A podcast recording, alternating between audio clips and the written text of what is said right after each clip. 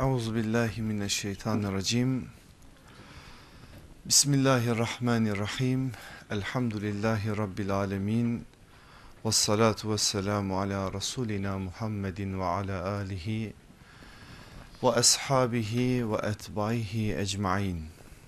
Kıymetli kardeşlerim, bir cumartesi gecesinde mühim bir konunun başındayız. Allah istifade edebilmeyi hepimize kolaylaştırsın inşallah. Temel bir meselemizi konuşacağız. Olmazsa olmaz bir meselemizi konuşacağız. Kulluğumuzun en önemli kodunu konuşacağız. Ve iman meselesini Allah inşallah ne kadar bize bu konuda imkan verir, ne kadar önümüzü açar bilmiyorum. Bir miktar olsun bile bazı hakikatleri anlamaya ve beraberce kavramaya çalışacağız. Abdullah İbni Revaha'nın bir sözü geliyor aklıma. O büyük insan sahabeden başkalarını gördüğü zaman "Ta'ale nu'min sa'aten" diyormuş. Gelin oturalım bir saat iman edelim. Tam da böyledir karşılığı. Tabi sahabe efendilerimizin bazıları tepki gösteriyorlar. Abdullah diyorlar, biz iman etmemiş miyiz, sen bizi imana çağırıyorsun? Ve Efendimiz aleyhissalatü vesselama şikayete gidiyorlar. Diyorlar ki Abdullah bize böyle böyle söylüyor. Allah Resulü aleyhissalatü vesselam da tebessüm ediyor. Sizi hakikate çağırmış diyor Abdullah. Oturacaksınız, iman hakikatlerini konuşacaksınız. İmanın sizden istediklerini sorgulayacaksınız. Bu manada kulluğunuza yeniden bir seviye, bir kalite kazandıracaksınız. İnşallah bu iman ahlakı derslerinde biz biraz bunu yapmaya çalışacağız. Yani eksik kalan, eksik bıraktığımız, biraz hatırlanınca farklı noktalara çekilecek olan meseleleri beraberce inşallah irdeleyeceğiz, anlamaya, kavramaya ve inşallah hep beraber hayatlarımıza taşımaya çalışacağız. İmanın ahlakı olur mu? Soruya bir soru soralım. Ahlaksız iman olur mu? Budur. Bunun cevabı çok net aslında. Neden imanın ahlakı olur mu sorusunun cevabı böyledir? Çünkü ahlak deyince biz hep bilinen anlama sıkıştırdığımız için o kavramı, bazen bize böyle bir ifade ya da böyle bir soru itici gelebilir. Ancak ahlak dediğimiz şey eğer bir işin seciyesi ise, tabiatı ise ahlaksız hiçbir şey yok. Her şeyin aslında kendine özgü bir ahlakı var. İmanın da kendine özgü bir ahlakı var. Burada aslında bulunması gereken soru imanın ahlakı nedir sorusudur. Çünkü onu tespit ettiğimiz zaman belli şeyleri hayatımızda inşallah muhasebe etmeye çalışacağız. İmanın ahlakı nedir sorusuna cevap verebilmek için bir sözlüklere gitmemiz lazım. İman kelimesinin kökü em. Em köküne nasıl bir anlam verirler? Aslında ilk verdikleri anlam da imanın ahlakıdır. Mesela bu konuda elimizde çok önemli eserler var biliyorsunuz. Ara ara burada derslerde yeri geldikçe ben size hem eserlerden bahsediyorum hem de bazı alıntılar yapıyorum eserlerden. Rağib el-İsfahanî'nin müfredatı mesela. İbn Manzur'un Lisanul Arab'ı mesela. İbn Faris'in Mekayis-ül Luga'sı mesela ve diğerleri.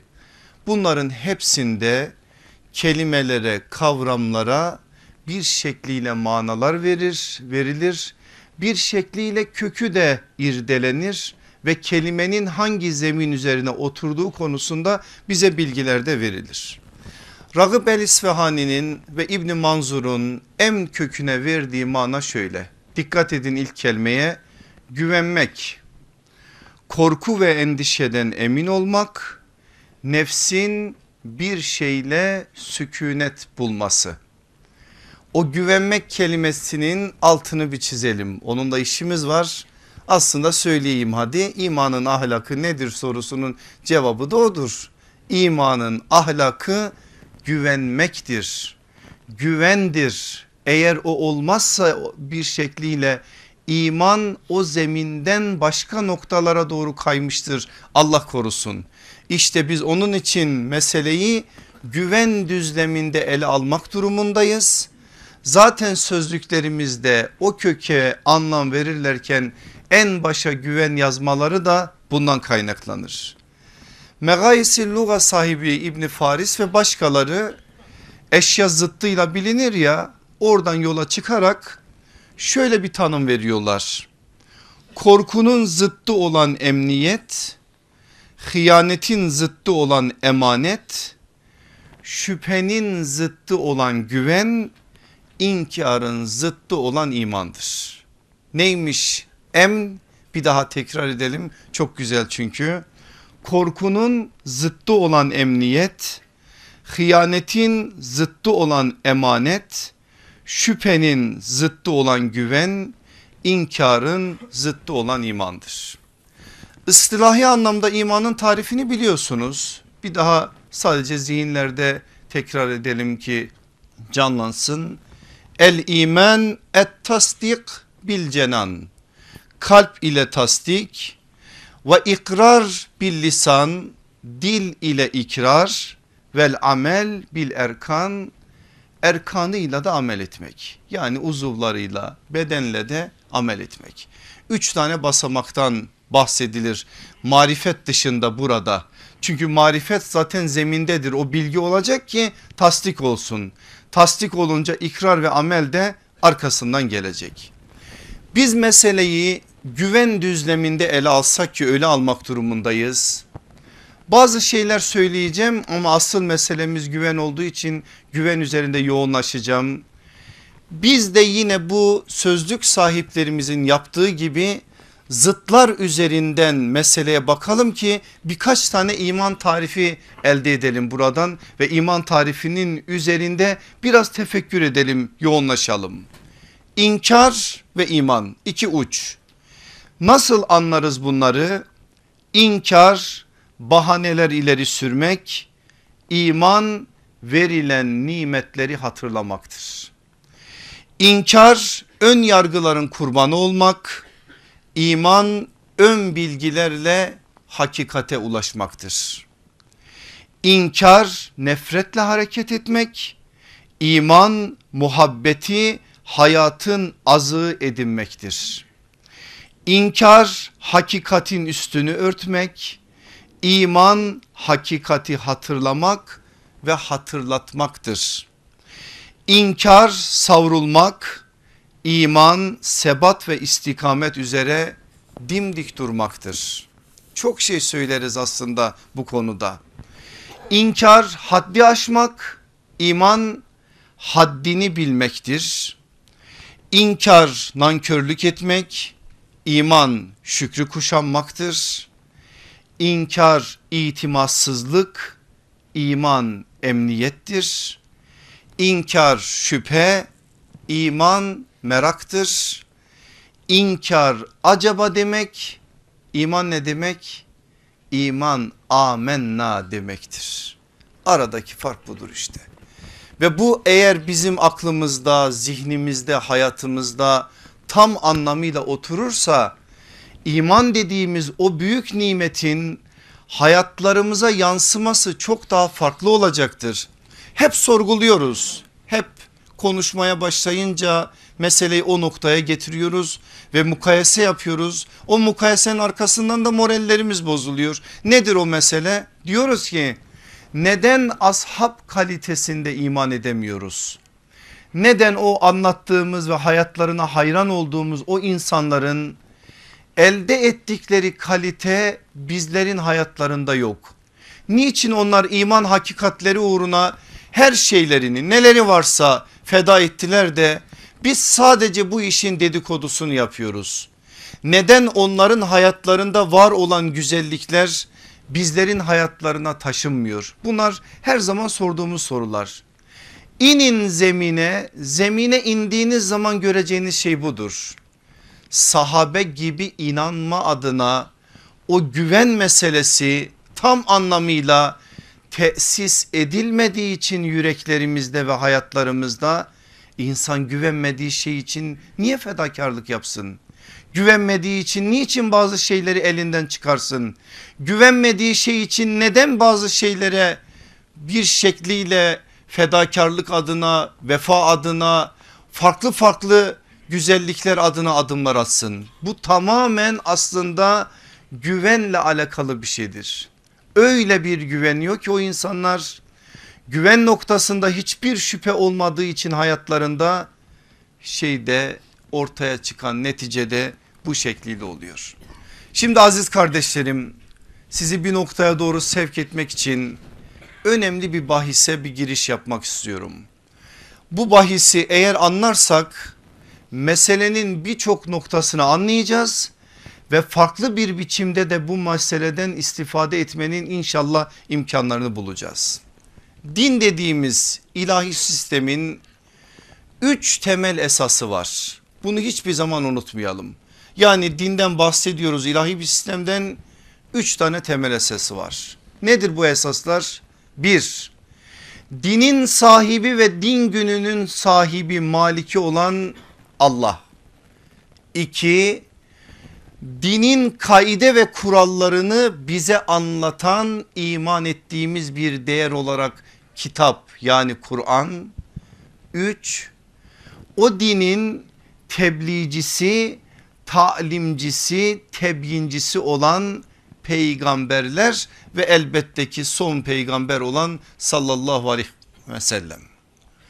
Neden bahsettik? Din dediğimiz sistemin üç temel esası var. Allah subhanehu ve teala, kitap ve peygamber. Bunun dışında başka şeyden de bahsedemeyiz. Sadece bu üç şeyden bahsederiz. Çünkü bu iş, bu üç esas işin özüdür ve esasıdır.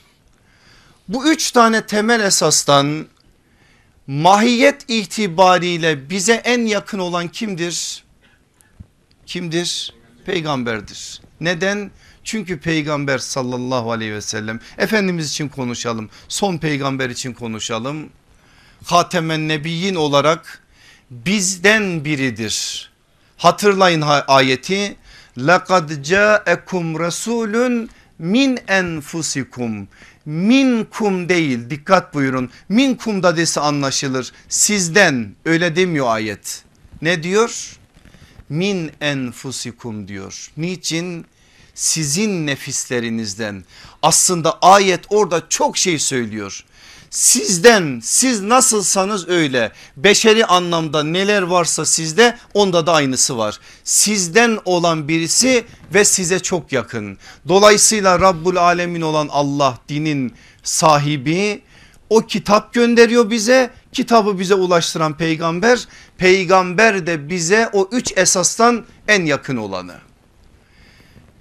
Güven meselesinde de eğer bu üç basamak bu şekliyle gitmezse iman kamil manada oluşmuyor. Ve şeytan kendisinin kaydığı yerden Ademoğlunun ayağını kaydırıyor. Nereden kaydı kendisi? Şeytan Allah'ı inkar etti mi? Hayır. Allah'ın vahyine karşı geldi mi? Hayır. Nereden kaydı şeytanın ayağı? Elçiye itaat etmedi. Allah dedi ki Adem'e secde et. Ne dedi şeytan? Ben ondan üstünüm dedi. Başladı sorgulamaya, başladı başka şeyler söylemeye. Böyle olduğu için de elçiye itaat etmemesinin sebebi olarak huzurdan kovuldu. Kıyamete kadar da ona mühlet verildi. O artık iblisliğini yapacak. O gün orada kayan ayağının vesilesiyle Adem oğullarının ayaklarını kaydıracak. Bakın insanlar içerisinde sapanlara, şimdi örnekler vereceğim size. İlk saptıkları alan nübüvvet kurumudur. Az bir şey aklı olan bir insanın Cenab-ı Hak'la işi olmaz. Yani Cenab-ı Hakk'ı inkar etmez, ona karşı gelmez. Aklı olan adam Cenab-ı Hakk'ı inkar edebilir mi? Allah yoktur demek ben yokum demektir. Şimdi ateist diye geçinenleri şöyle bir uçaktan atın aşağıya, bakın bakalım ateist mi değil mi? O anda ilk tepkileri nedir? Allah mı diyorlar, başka bir şey mi diyorlar, oradan anlarız. Oturdukları yerde ahkam kesmek kolay. Çünkü inanmak fıtri bir olgudur. İnsan ne kadar söylerse söylesin aslında bir yaratıcıya inanıyor. İnkar ettiğini söylerken bile aslında onun içerisinde iman var. Onun içerisinde bir şekliyle yine imanın ikrarı adına bazı şeyler var. Dolayısıyla Rabbul Alemin olan Allah'a ait o müessesenin, yani din dediğimiz yapının en temel esasında insan bir şey söyleyemiyor. Kitaba gelince, Kur'an için konuşalım, Kur'an konusunda da bir şey söylenemiyor. Mucizil beyan olan kitap öyle şeyler söylüyor ki o meydan okumasıyla, her şeyiyle o manada da bütün itiraz kapılarını kapatıyor. Nereden geliyor saldırı? Nübüvvet kurumundan. Nereden başlıyor işe? Eşiğinden başlıyor. Önce eşiğini sorguluyor. Eşikten sonra gelecek sıra kulpa, kulptan kapıya, kapıdan bacaya, bacadan salona, oradan oraya. Bir müddet sonra nübüvvet kurumu diye bir şey yok. Bütün o kurum alt üst olmuş. Orada başlayan itimatsızlık, güvensizlik dinin diğer iki esasına doğru da gidiyor aslında. Bakın zaten şöyle, tarih boyunca nübüvvetle derdi olan insanların işin nihayetinde vardıkları nokta vahye de Cenab-ı Hakk'a da dil uzatmaktır. Bu öyledir, durmaz çünkü. Orada bir başladı mı artık halka halka bir noktaya doğru gidecek. Dolayısıyla burada nübüvvet meselesinin, nübüvvet kurumunun, peygamberlik müessesesinin çok iyi anlaşılması ve güven düzleminden hareket etmesi gerekir. Bu manada yapılan yanlışlık bir noktada durmuyor. Allah korusun, Cenab-ı Hak bizleri muhafaza etsin. Böyle hastalıklar içerisinde olanlara da şifalar ihsan etsin. Bu mesele eğer tam anlamıyla istenilen oranda zemini sağlam bir biçimde oturtulmazsa varacağı nokta orası oluyor. Şimdi ben yine size soruyorum. Niye anlatır Kur'an o kadar geniş bir malumatla, yüzlerce ayetle Beni İsrail'den? Aslında Beni İsrail'in hikayesi diyelim, hadi kıssaları diyelim, bu yönüyle bize imanın güvensizliği noktasında ibretvari bir örnektir. Ve bakın Kur'an'a onların bu manada şeylerini anlatır durur. Ben somut olsun, akıllarda iyi kalsın, bazı şeyler yerli yerine otursun diye üç alana ait de size örnek vereceğim. Yani Beni İsrail'in Allah'a güvensizlikleri, kitaba güvensizlikleri ve peygambere güvensizlikleri. Ayetler zaten onlarca ayet var bu konuda, birer numune olsun diye vereceğim ki mesele daha iyi anlaşılsın diye. Allah'a güvensizlikleri nasıl anlatıyor Beni İsrail'i?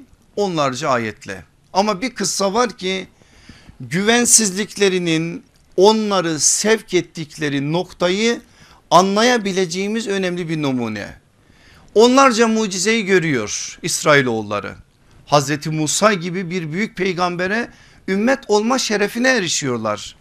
Firavun'un zulmünden kurtarıyor Hazreti Musa onları. Giderken Kızıl Deniz'in yarılıp kendilerine yol, Firavun'a mezar olduklarına bizzat şahit oluyorlar. Tih çölüne gidiyorlar. Allah Hazreti Musa'nın asasıyla onlara su ikram ediyor zahmetsiz ve gökten kudret helvasıyla bıldırcın eti, men ile selva zahmetsiz bir biçimde her gün onların ayaklarına geliyor. Ne yapıyor bu hastalıklı kavim? Hazreti Musa'nın karşısındalar. Kur'an'dan okuyoruz. Diyorlar ki Musa, Rabbine dua et. Böyle Rabbine dua et. Çünkü Rab onların değil, güvensizlikleri var. Rabbine dua et. Biz tek bir çeşide sabredemiyoruz. Bize toprağın yetiştirdiklerinden versin. Soğanından, sarımsağından, mercimeğinden versin. Nedir mesele? Meselenin özü şu: Beni İsrail'in o gün o itimassız adamları diyorlar ki zahmetsiz men ile selva geliyor. Peki yarın kalktık yok. Yok olursa ne olacak halimiz deyip toprağın yetiştirdiklerinden istiyorlar. Sanki toprağın sahibi Allah değilmiş gibi haşa. Sanki topraktan bitenleri Allah vermiyormuş gibi haşa. Büyük bir güvensizlikle işlerini güya kendi kafalarına göre garanti altına alma adına böyle bir adım atıyorlar ve talepleri böyle oluyor. Bize toprağın yetiştirdiklerinden ver. Bakın Allah'a karşı itimatsızlığın, güvensizliğin insanı nerelere getirdiğinin çok acı bir örneği. Gelin kitaba güvensizliğe. Hazreti Musa'dan önce de Beni İsrail'e vahiy geliyor. Yine gelen peygamberler aracılığıyla. Hazreti Musa ile beraber de devam ediyor. Ondan sonra da yine Beni İsrail'in getirdiği, Beni İsrail'e gelen peygamberlerin getirdiği vahiyler var. Bütün o vahiylere karşı daha peygamberler içlerindeyken kurcalama gibi bir durumları var. Allah bir şey söylüyor onlara, başlıyorlar kurcalanmaya. İşte hepimiz bildiğimiz bir hadisedir Bakara suresindeki o inek kıssası. Allah kesin dedi bir inek, başladılar kurcalamaya. Peygamberler kendi içlerindeyken vahye karşı halleri bu. İkide bir altından bir şey çıkarmaya çalışıyorlar. Peygamberler vefat eder etmez Beni İsrail'in yaptığı şu: ya doğrudan tahrif ediyor, ya kelimeleri yerlerinden ederek tebdil ediyor, ya hakikatin üstünü örterek gizliyor, ya unutturmaya çalışıyor o hakikatleri, ya başka şeyleri gündeme taşıyarak gerçek gündemin üstünü örtüyor, ya da insanları bile bile hak yoldan saptırarak batıl noktalara doğru sevk ediyor. Beni İsrail'in tarihinde yaptığı kitapla münasebetlerini bu çerçevede özetleyebiliriz. Bir daha söyleyeyim ki aklınızda kalsın. Metnin bir bölümünü değiştirerek tahrif ediyorlar ya. Kelimeler üzerinde oynayarak tebdil ediyorlar. Hak ve hakikati örterek bir şekliyle üstünü kapatıyorlar. Unutturuyorlar. Hatırlatmak için, hatırlamak için de bir çaba ortaya koymuyorlar. Cenab-ı Hak konuşmamış, peygamberleri de bir şey söylememiş. O boş kalan yerleri güya onlar doldurma adına gayret içerisine giriyorlar. Kitabın söyledikleriyle yetinmiyorlar. Kitabın gayb diye bıraktıklarını gayb diye bırakmıyorlar. İlle o gaybi olanı da müşahade edecekleri, şahadet edecekleri alana kaydırmak için gayret içerisine gidiyorlar.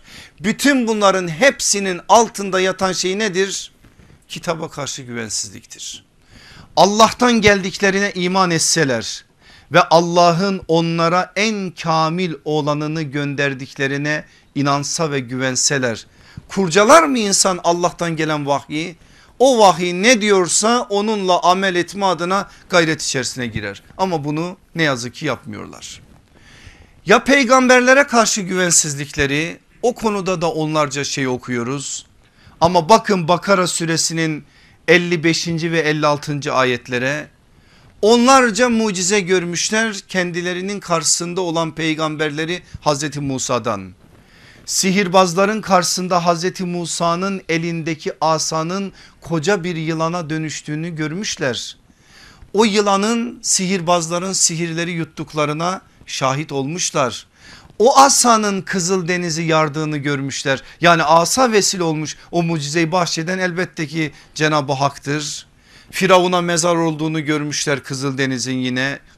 Biraz önce söylediğim men ve selvayı görmüşler. Görmüşler de görmüşler. Ne diyorlar biliyor musunuz Hazreti Musa'ya?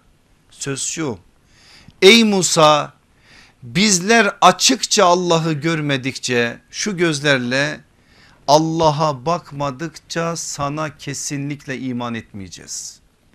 Karşılarında Allah'ın peygamberi var, elçisi. Gaybden bahsediyor ayetler, gaybe imandan bahsediyor. Allah'ın bu dünyada bu gözlerle görülmeyeceğini açıkça onlara söylüyor ama itimatları yok, güvenleri yok. Allah'a yok, kitaba yok, peygambere yok olmadığı için de gelip Hazreti Musa'nın karşısında durup Allah'ı bize göstermedikçe biz sana kesinlikle iman etmeyeceğiz diyorlar. Güvensizliğin yine insanı nereye getirdiğinin çok bariz bir örneğidir bu. Beni İsrail böyle, Allah Hazreti Musa'dan ebeden razı olsun, ne çekmiş onlardan. İnanın insan o ayetleri okuyunca, o sabrı, o sebatı gördükçe nasıl bir yürek taşıyorlar o insanlar ki bunca şeye rağmen böyle bir azgın kavme karşı bu sabrı gösterebiliyorlar diye merak ediyor. Kur'an'ımız bu bilgileri bize sadece geçmişi anlatmak için vermiyor. Aslında bu bilgiler üzerinden verilen mesaj bellidir. Bakın onlar güvensizliğin neticesinde bu noktaya geldiler. Siz Allah'a güvenin, itimat edin, güven adına bazı şeyleri hayatınızda tesis edin ki aynı yanlışa sapmayasınız, aynı sıkıntıya düşmeyesiniz, aynı şekilde sizler de onların düştüğü o yanlış yollara düşüp de kendinizi de başkalarını da saptırmayasınız.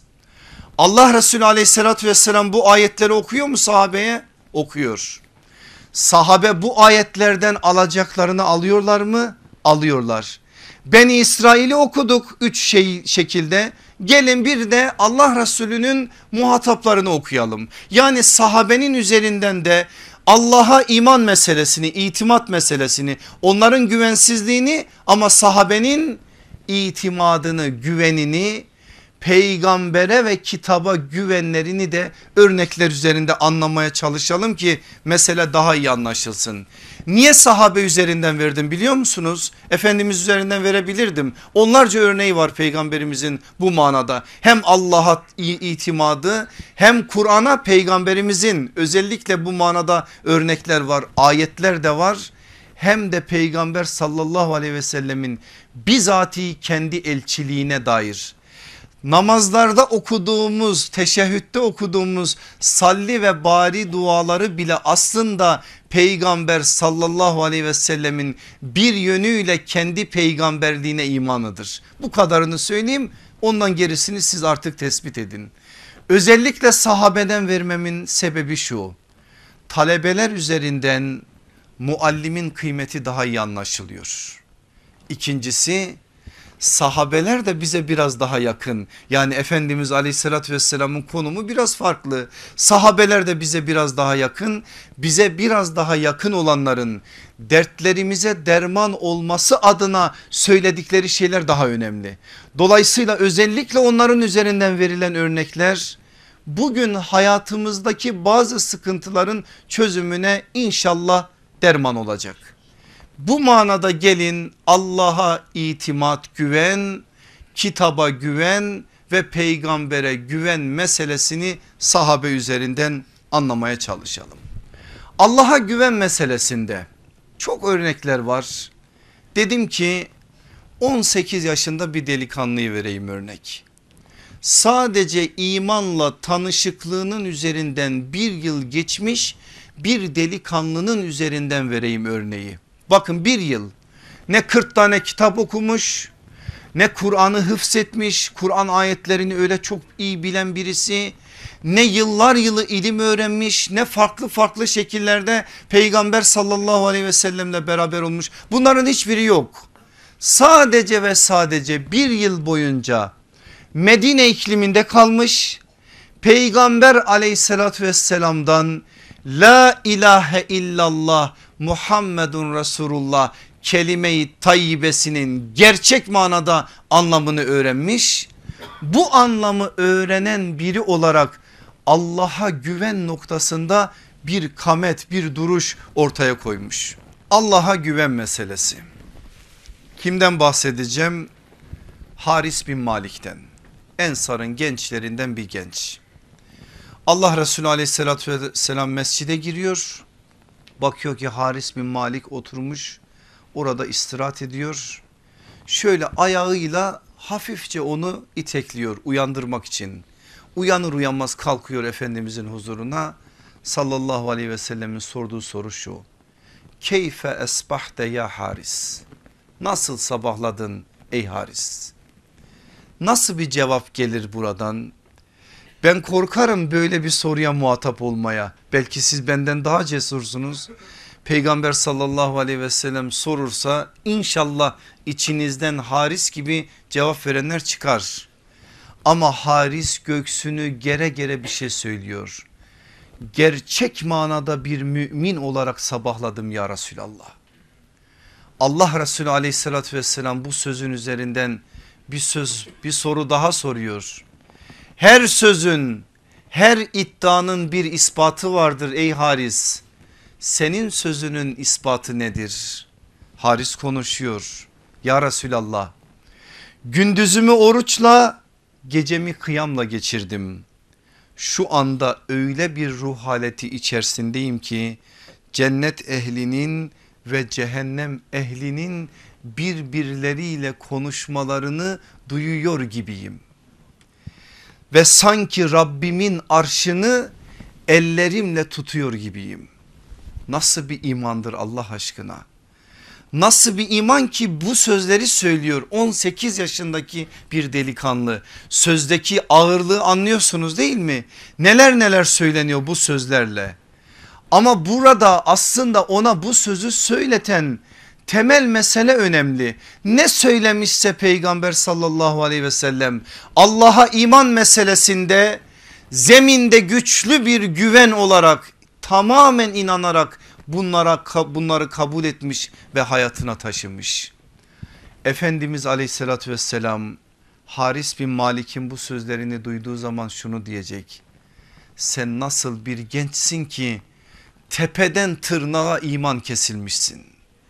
Tepeden tırnağa iman kesilmek, bu nasıl bir şeyse bunu da Haris bin Malik'te görüyoruz. O gün müdür, arkasından başka günler midir bilmiyoruz. Allah'a güven noktasında burada duran, yani en son noktada duran o genç, o büyük insan Efendimiz aleyhissalatü vesselamın huzurundadır ve şöyle bir şey istemektedir. Ya Resulallah, bir tek şey istiyorum senden. Onun için dua eder misin? Efendimiz ederim diyor. Söyle bakalım nedir?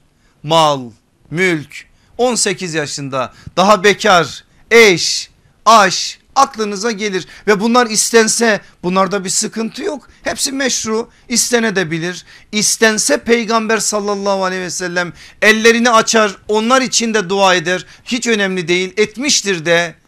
Ama orada Allah'a iman meselesinde güven noktasında en üstte duran o delikanlının istediği, isteği şudur. Ya Resulallah, dua et, Allah yolunda şehit olayım. Ve dua ediyor sallallahu aleyhi ve sellem. Aradan bir müddet geçmeden Beytülmal'e ait bazı develeri Medine dışında otlatırken şehadet ona gelip peygamberin şehrinde bazı şakilerin eliyle ulaşıyor. Allah'a iman olursa olacağı budur. Allah'a iman noktasında güven olursa olacağı budur. Başka örnek anlatmayayım dedim ama şu anda zihnimde şöyle bir baskı var. Şeddat İbni Hadd'ı da anlat, onun anlattığını da anlat diye, onu da anlatayım. Ben de kendimi rahatlatayım. Bunun üzerinden de biraz düşünelim. O zat anlatıyor, o büyük insan, o da önemli bir sahabi efendimizdir. Nesai'nin Süneninde geçen bir rivayet. Bir sefer sırasındayız diyor. Seferin öncesinde bir şekliyle Allah Resulü aleyhissalatü vesselamla bir şeyler konuşuldu, ondan sonra sefere çıkıldı. O gün yeni aramıza katılan birisi de var. Sefer oldu ve bir miktar ganimet elde edildi. Allah Resulü aleyhissalatü vesselam ganimeti askerler içerisinde pay etti. O bize yeni katılan, adını söylemiyor, o sahabi efendimize de bir miktar ganimet düştü. Sallallahu aleyhi ve sellem çağırdı ve onun ellerine bıraktı. Bunlar da senin hakkın dedi. O genç dedi ki ya Resulallah, bunlar nedir? O da dedi ki, Efendimiz aleyhissalatü vesselam da ona dedi ki, bunlar bu sefer sırasında ganimetten senin payına düşenler. Bıraktı onlar yere ve şu sözü söyledi. Ya Resulallah, ben buraya dünyalık mal için gelmedim. beni buraya getiren tek bir şeydi. Dedim ki o sefer sırasında tam şuramdan bir ok isabet eder, ben de şehadet şerbetini içerim, Rabbime öylece yürürüm. Şimdi sen kalkmış bana dünyalıklar veriyorsun. Bırakıyor onları ve gidiyor. Allah Resulü aleyhissalatü vesselam arkasından şunu söylüyor: eğer bu zat doğru söylüyorsa Allah onu tasdikleyecektir. Eğer o sözü gerçekten yürekten söylüyorsa tasdik gelecektir diyor ve gerçekten de geliyor. Onun ertesinden o seferin içerisinde tam burasından bir ok yemiş bir biçimde şehadet şerbetini içiyor. Ne diyor sallallahu aleyhi ve sellem o zatın, o adını bilmediğimiz o isimsiz kahramanın? Allah'la doğru konuştu, Allah da onu tasdikledi. Allah'la doğru konuşursan tasdik gelir ama o doğruluğun altında böyle bir zemin var, güven olacak, acaba olmayacak. Allah mı konuşan? Bitti. Ne söylediyse, ne söylenmişse mutlak manada itaat, kurcalamadan, şüpheye kapı açmadan, böyle olsa daha iyi olur, böyle olmasa daha iyi olur, bu çağda aslında şöyle anlaşılmalı, eğip bükmeden Allah dedi ben de ona teslim oldum diyebilecek bir iman. İşte budur zeminde güven olan bir iman. Allah'a güven konusunda sahabe efendilerimizden çok şey söylenir. Ben bu kadarıyla yetineyim. Kitaba güven. Yine çok şey söyler miyiz? Söyleriz.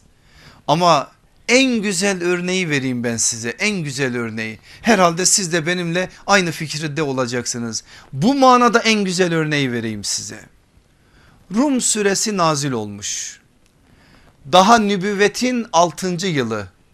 Allah Resulü aleyhissalatü vesselam'dan o süreyi duymuş Sıddık-ı Ekber, o büyük insan gelmiş Mekke'de Übey İbni Halef, cahiliye döneminde de onun arkadaşıdır. O anda da o mesele konuşulurken Rum suresindeki o ayetleri okumuş. Ne diyor ayetler? Ayetler o günkü tarihi bir hadiseden bahsediyor. Diyor ki yakın bir yerde, size yakın olan bir yerde Rumlarla Sasaniler, İranlarla Romalılar birbirleriyle savaşmışlar. O savaş sırasında Mecusi olan Sasaniler yani İranlılar ehli kitap olan Rumları, Romalıları yenmişler. Ama ayet ne diyor? Yakın bir zamanda iş tersine dönecek. Bu sefer yeniden Rumlar Sasanileri, İranları yenecekler. Ama görüntü öyle değil. Görünen nasıl? Yerle bir etmiş İranlılar. Yani zahirine baktığınız zaman o büyük darbeden sonra ehli kitap olan Romalıların belini doğrultmaları mümkün değil. Zahiren konuşuyor Übey İbni Halef, Kur'an'dan konuşuyor Hazreti Ebu Bekir. Übey İbni Halef diyor ki ne diyorsun sen, bir daha mümkün müdür Rumların kalkıp da Sasanileri yenmesi? Gel, eğer sen bu sözüne güveniyorsan bahse girelim. Kaç sene? üç sene. üç sene zarfında eğer Sasaniler bu manada bir daha Rumlara bir şey yapmazlarsa zaten onlar yemişler, bir şey yok. Ama Rumlar eğer tutar da Sasanilere saldırır ve onları yenerlerse on deve ben sana veririm. Olmazsa on deveni alırım. Bahse böylece giriliyor. Allah'ın kitabını peygamberden duymuş. Peygamber sallallahu aleyhi ve sellem'den bunun izahı adına hiçbir şey daha duymamış. Sadece o kitaba olan itimadından dolayı konuşan Allah'ın kelamıysa mutlak doğrudur. Bu manada hiçbir sıkıntı yoktur. Böyle bir imanla Hazreti Ebu Bekir, Ebu Bekir-i Sıddık başımızın tacı öyle bir bahse giriyor. Geliyor Allah Resulü aleyhissalatü vesselamın yanına. Efendimiz aleyhissalatü vesselam'ı anlatıyor. Efendimiz ne diyor? İtimat onda da en üst düzeyde. Ebu Bekir diyor çok iyi yapmışsın ama dikkat et ayete. Ayet ne diyor? Fi bid'i sinin diyor. Fi bid'i sinin üç ile dokuz yıl arasıdır, üç değil. git diyor, süreyi üç ile dokuz yıl arasına çıkar, on deveyi yüz deve yap. Allah Resulü de böyle on deveyi yüz deve yap. Konuşan Allah'ın kelamıysa mutlak manada gerçekleşecektir. O manada hiçbir şüphe yok. Dönüp geliyor Hazreti Ebu Bekir. Übey İbni Halef bakıyor ki uzaktan gelen Ebu Bekir'dir. Pişman oldun değil mi diyor. Hayır diyor. Bir şeyi değiştirmeye geldim. Gel develerin sayısını yüze çıkaralım ama süreyi üç ile dokuz yıl arası yapalım. Ve böylece bir anlaşma yapılıyor. Anlaşma olduktan sonra da yıllar sonra, ne zaman? Bedir günlerinde, hicretin ikinci yılında, tam da Kur'an'ın dediği gibi oluyor. Rumlar yerle bir ediyorlar Sasanileri, İranlıları. Übey İbni Halef ölmüş gitmiş, varisleri var. Varislerinden yüz deve alınıyor, Müslümanlara tasadduk ediliyor. O yüz deve de Müslümanları o günlerde sevindiriyor. Peki Mekke müşriklerinin derdi ne? İranları çok mu seviyorlar, böyle bir bahse giriyorlar ve seviniyorlar İranların galip gelmesinden? Dertleri yine Müslümanlar. Buradan da alın bir mesaj. Her zaman için küfür tek millettir. Her zaman için öyledir. Orada da aslında onun bir örneğini görüyoruz. Mekke müşrikleri diyorlar ki Mecusiler herhangi bir kitaba mensup değiller. Ama Hristiyanlar sizin gibi ehli kitap. Nasıl ki bugün Mecusiler ehli kitap olan Hristiyanları yerle bir ettiler, biz de yakın bir zamanda sizi yerle bir edeceğiz. Yani oradan da yine Müslümanlara bir yönüyle tehditler savuruyorlar. Onun için Sasanilerin o manadaki galibiyeti onları biraz sevindiriyor. Ama özel olarak buradan siz alın alacağınız. Gelin üçüncü alana, peygambere karşı güvene, sahabe ve peygambere karşı güven. Kaç tane söyleriz bu manada rivayet? Onlarca. Siyer'in sayfaları bunlarla dolu. Öyle şeyler söyleriz ki bu konuda inanın insanın aklını durduracak kadar da önemli şeyler söylenir bize. Ama ben sizi bir Bedir'e götüreyim. Bedir'de bir tablo üzerinden vereyim mesajı. Orada konuşulanlar sahabenin peygamber sallallahu aleyhi ve selleme karşı duydukları güvenin boyutunu anlamamız açısından önemli bir örnek bizim için. Hazreti Bilal alelacele insanları çağırıyor Bedir'e. üç yüz on üç yiğit çıkıyor bunlar yola. yetmiş dördü muhacir, iki yüz otuz dokuzu ensar. İlk kez Medineliler bu kadar yoğunlukta bir ordu içerisine dahil oluyorlar. Ve Bedir Medine'den yüz altmış kilometre uzaklıktadır. Kervanı vurmak için yola çıkıyorlar ama kervan kaçmış elden. Karşıda güçlü bir ordu var. Allah Resulü de ashabını almış önüne, onlarla istişare ediyor. Ey Müslümanlar diyor, biz buraya başka bir iş için geldik ama Allah önümüze bunları çıkardı. Ne diyorsunuz? Mekkelilerle savaşalım mı, geri mi dönelim? Sözü kim alıyor sahabeden? Her zaman için olması gereken isim alıyor. Yine Sıddık-ı Ekber alıyor ve o konuşuyor. Ya Resulallah diyor, bize niye soruyorsun ki? Biz sana teslim olmuşuz. Ne dersen yürü de arkanda yürüyelim. Kal de kalalım. Ne dersen söz senindir. Bize düşen o söze uymaktır. Allah Resulü aleyhissalatü vesselam Hazreti Ebu Bekir'in bu sözünden memnun oluyor. Bir daha soruyor, Müslümanlar diyor, ne diyorsunuz? Hazreti Ömer ayağa kalkıyor. Ömer Ömerce konuşuyor. Bakın nasıl konuşuyor.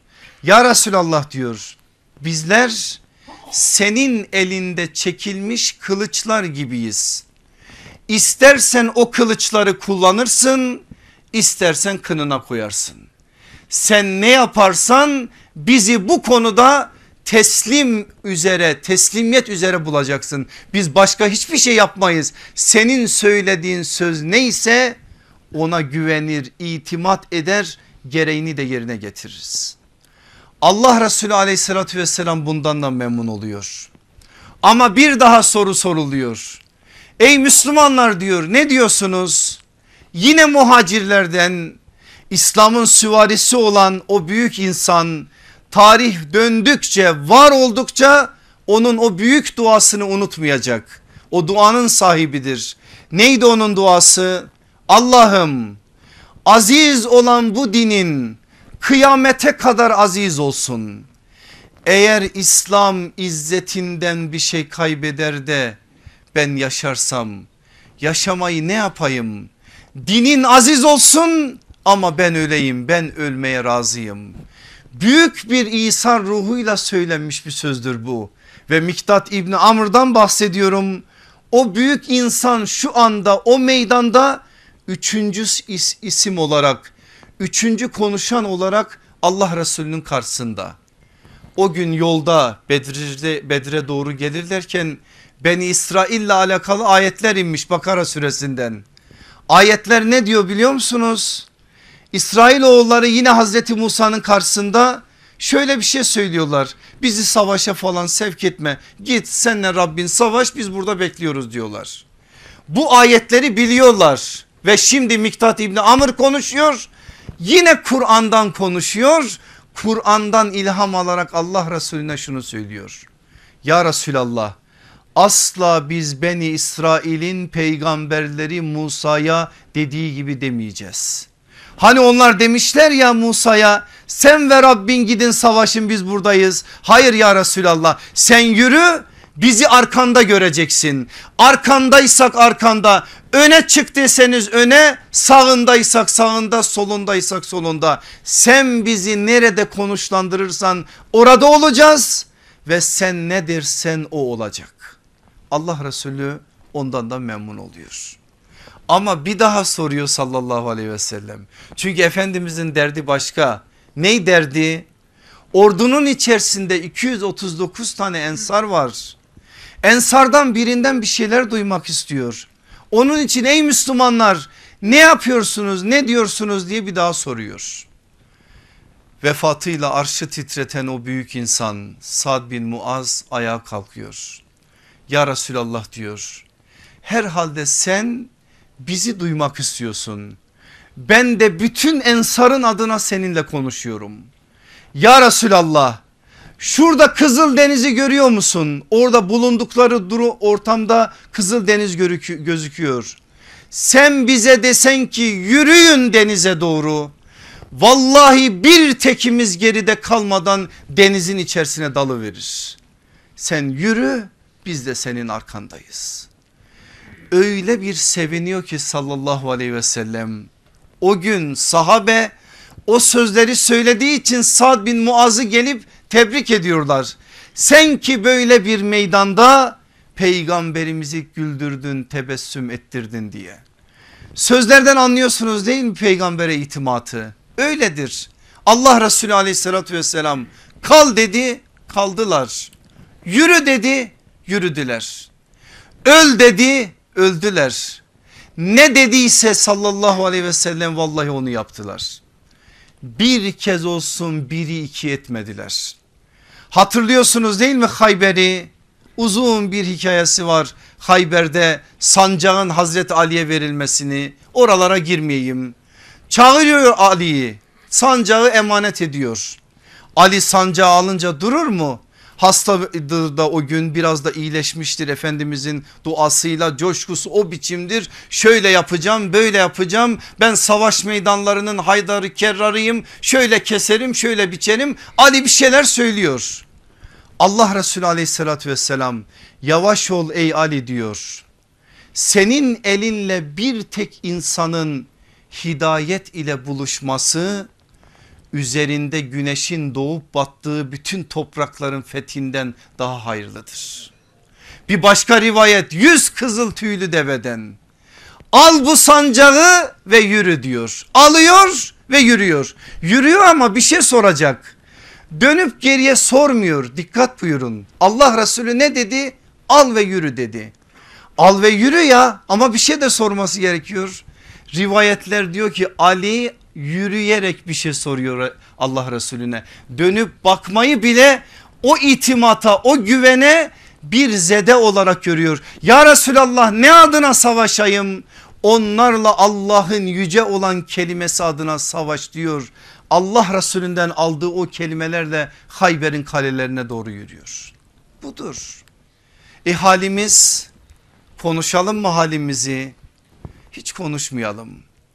Allah Resulünden bir şey söylüyorsun, İnsanların rengi değişiyor.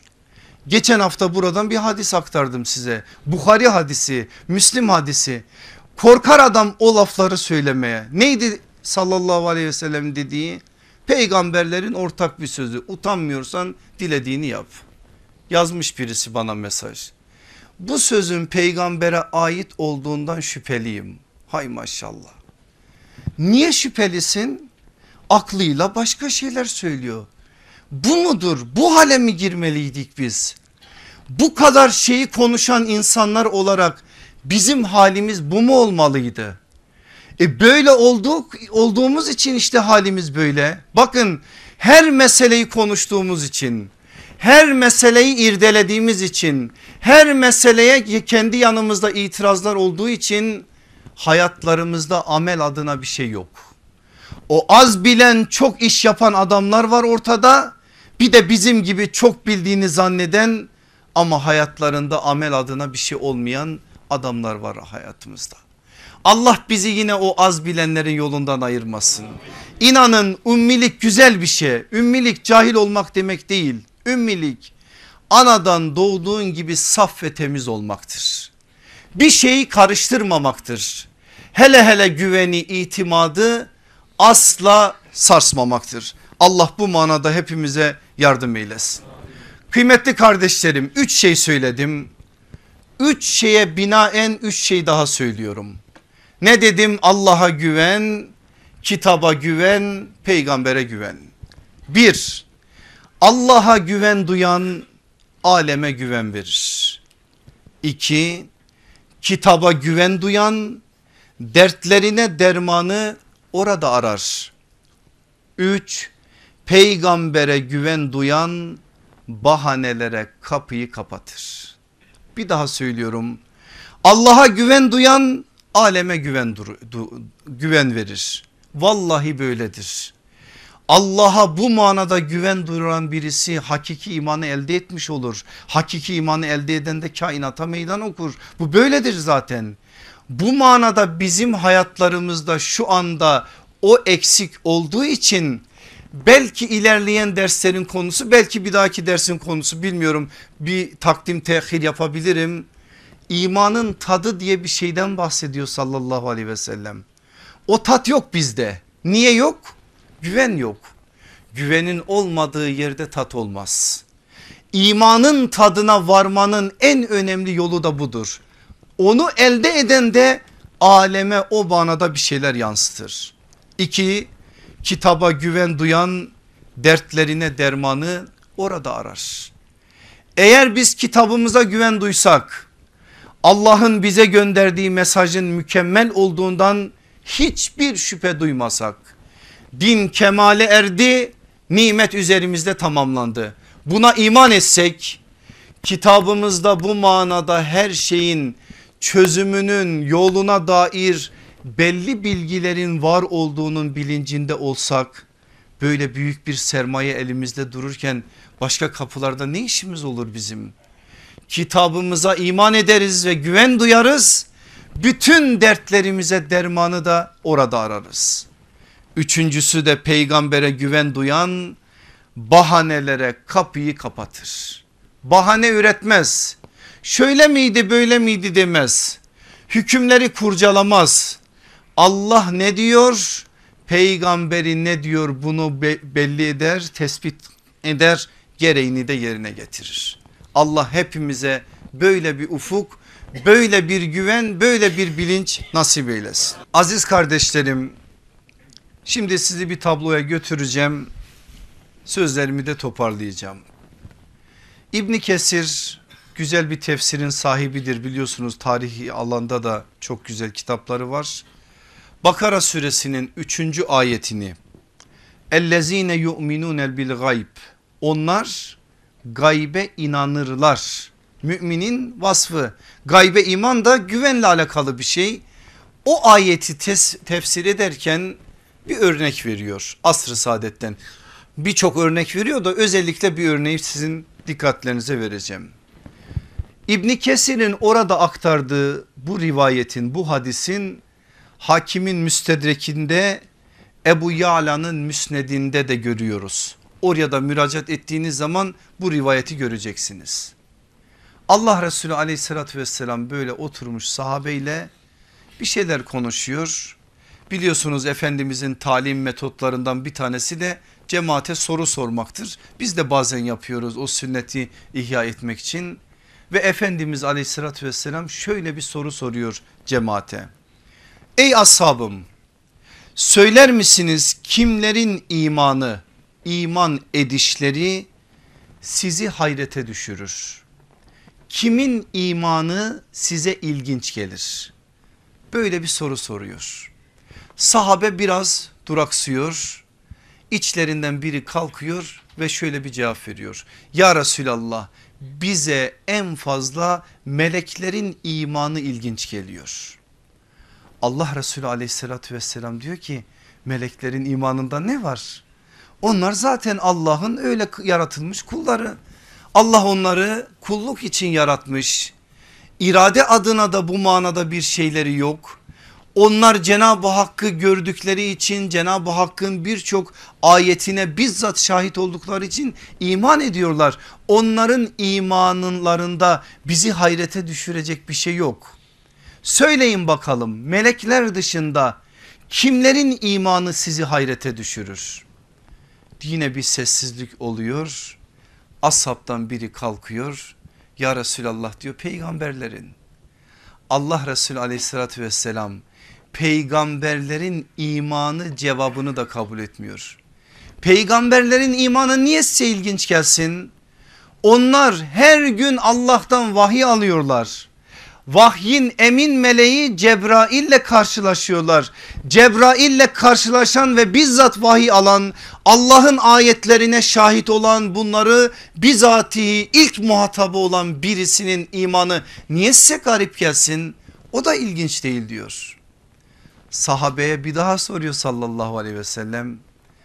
Ashabtan biri diyor ki herhalde biz. Öyle ya, melekler olmadı, peygamberler de olmadı, herhalde doğru cevap biziz. Ve o anda cesaretini topluyor, diyor ki ya Resulallah, bizim imanımız bana çok garip geliyor, çok ilgincime gidiyor. Sallallahu aleyhi ve sellem yine diyor ki hayır diyor, siz diyor vahyin sağanak sağanak üzerinize yağdığı bir zamanda yaşıyorsunuz. Cebrail'e sizler de şahit olmadınız mı? Ben de sizin aranızdayım. Ben sizin aranızda olmama rağmen iman etmeniz size ilginç mi gelecek? Sizin için bu kolay değil midir? Bu kadar ayeti, bu kadar mucizeyi görmenize rağmen. Artık Efendimiz sormuyor, cevabı veriyor. Size söyleyeyim kimlerin imanı bana ilginç geliyor. Allah Resulü aleyhissalatü vesselam kendisi cevap veriyor. Diyor ki onların imanları bana ilginç gelir ki onlar benden sonra gelecekler. Ellerinde Kur'an dışında hiçbir şey olmadığı halde bana iman edecekler. Kuşaklar içinde imanları en ilginç ve en harika olanlar işte onlardır. Kimmiş? İnşallah biziz. O devreyi, o zamanı yaşamamış olanlar olarak biziz. Peygamberi görmeden peygambere iman edenler olarak biziz inşallah. Böyle bir kameti, böyle bir güzelliği sallallahu aleyhi ve sellem bize böyle bir müjdeyle aslında söylüyor. İmanlarının ilginç gelmesi aslında imanlarının değerine ait de gönderilmiş bir haberdir. Sallallahu aleyhi ve sellem bir yönüyle onun müjdesini, haberini de bize veriyor. Zaten bize kardeşlerim dediği o meşhur rivayette de aynı şeyleri söylemedi mi? Kardeşlerim onlardır ki beni görmedikleri halde bana iman ettiler. Sesimi işitmedikleri halde davetime koştular. benimle aynı zamanı, aynı mekanı paylaşmamalarına rağmen sanki ben içlerinde yaşıyormuşum gibi benimle beraber yaşadılar. Ben o kardeşlerimi özledim diyor sallallahu aleyhi ve sellem. Vallahi bizim özlemimiz daha fazla. Allah o özlemden de bizi ayırmasın. Son nefesimize kadar o özlemle bizi yanıp tutuşanlardan etsin. Orada, o meydanda sallallahu aleyhi ve sellem, defaatle size aktardım ama her aktarışımda kalbim yerinden çıkacakmış gibi olan o önemli şeyi söyleyerek sözlerimi bitireceğim. Ben kardeşlerimi tanıyacağım diyor. Sahabe diyor ki ya Resulallah, son veda haccında seni dinleyen sahabi sayısı bile yüz binleri aştı. Kıyamete kadar gelecek olan, seni görmediği halde sana iman edecek olanların sayısı belki milyar olacak, trilyon olacak. Nasıl tanıyacaksın sen o kardeşlerini? Örnek veriyor sallallahu aleyhi ve sellem. Sizin bir sürü atınız olsa, atlarınızın alınlarında ve ayaklarında sekilik olsa, yani beyazlık bulunsa, siz o atları başka at sürüleri içerisine salıverseniz, sonra şöyle yüksek bir yere çıksanız, kendi atlarınızı o at sürüsü içerisinde tanır mısınız, tanımaz mısınız? Tanırız ya Resulallah diyorlar. Ben de bana iman eden o iman kardeşlerimi alınlarındaki ve ayaklarındaki abdest izlerinden tanıyacağım. Şimdi kalkar bir aklı evvel der ki peygamber bize at demiş, yapacak bir şey yok. O öyle anlıyorsa anlasın, ne yapalım? Ben peygamberin atı olmaya bile razıyım. Ama orada verilen mesaj bellidir zaten. Sallallahu aleyhi ve sellem bir örnek getiriyor. Yüzler parlayacak pırıl pırıl o gün. Abdestle, namazla araları iyi olanlar sallallahu aleyhi ve sellem de gel diyecek, huzuruna çağıracak ve kendi elleriyle bir bardak su ikram edecek. Allah bizi de o bahtiyarlardan kılsın. Bitmiyor. Efendimiz tam o anda ellerini açıyor ve bir dua ediyor bize. Yani iman eden kardeşlerine, görmediği halde iman eden kardeşlerine. Allah'ım diyor, sen beni görmedikleri halde bana iman eden iman kardeşlerimin yaptıkları bir iyiliği on katıyla sevaplandır.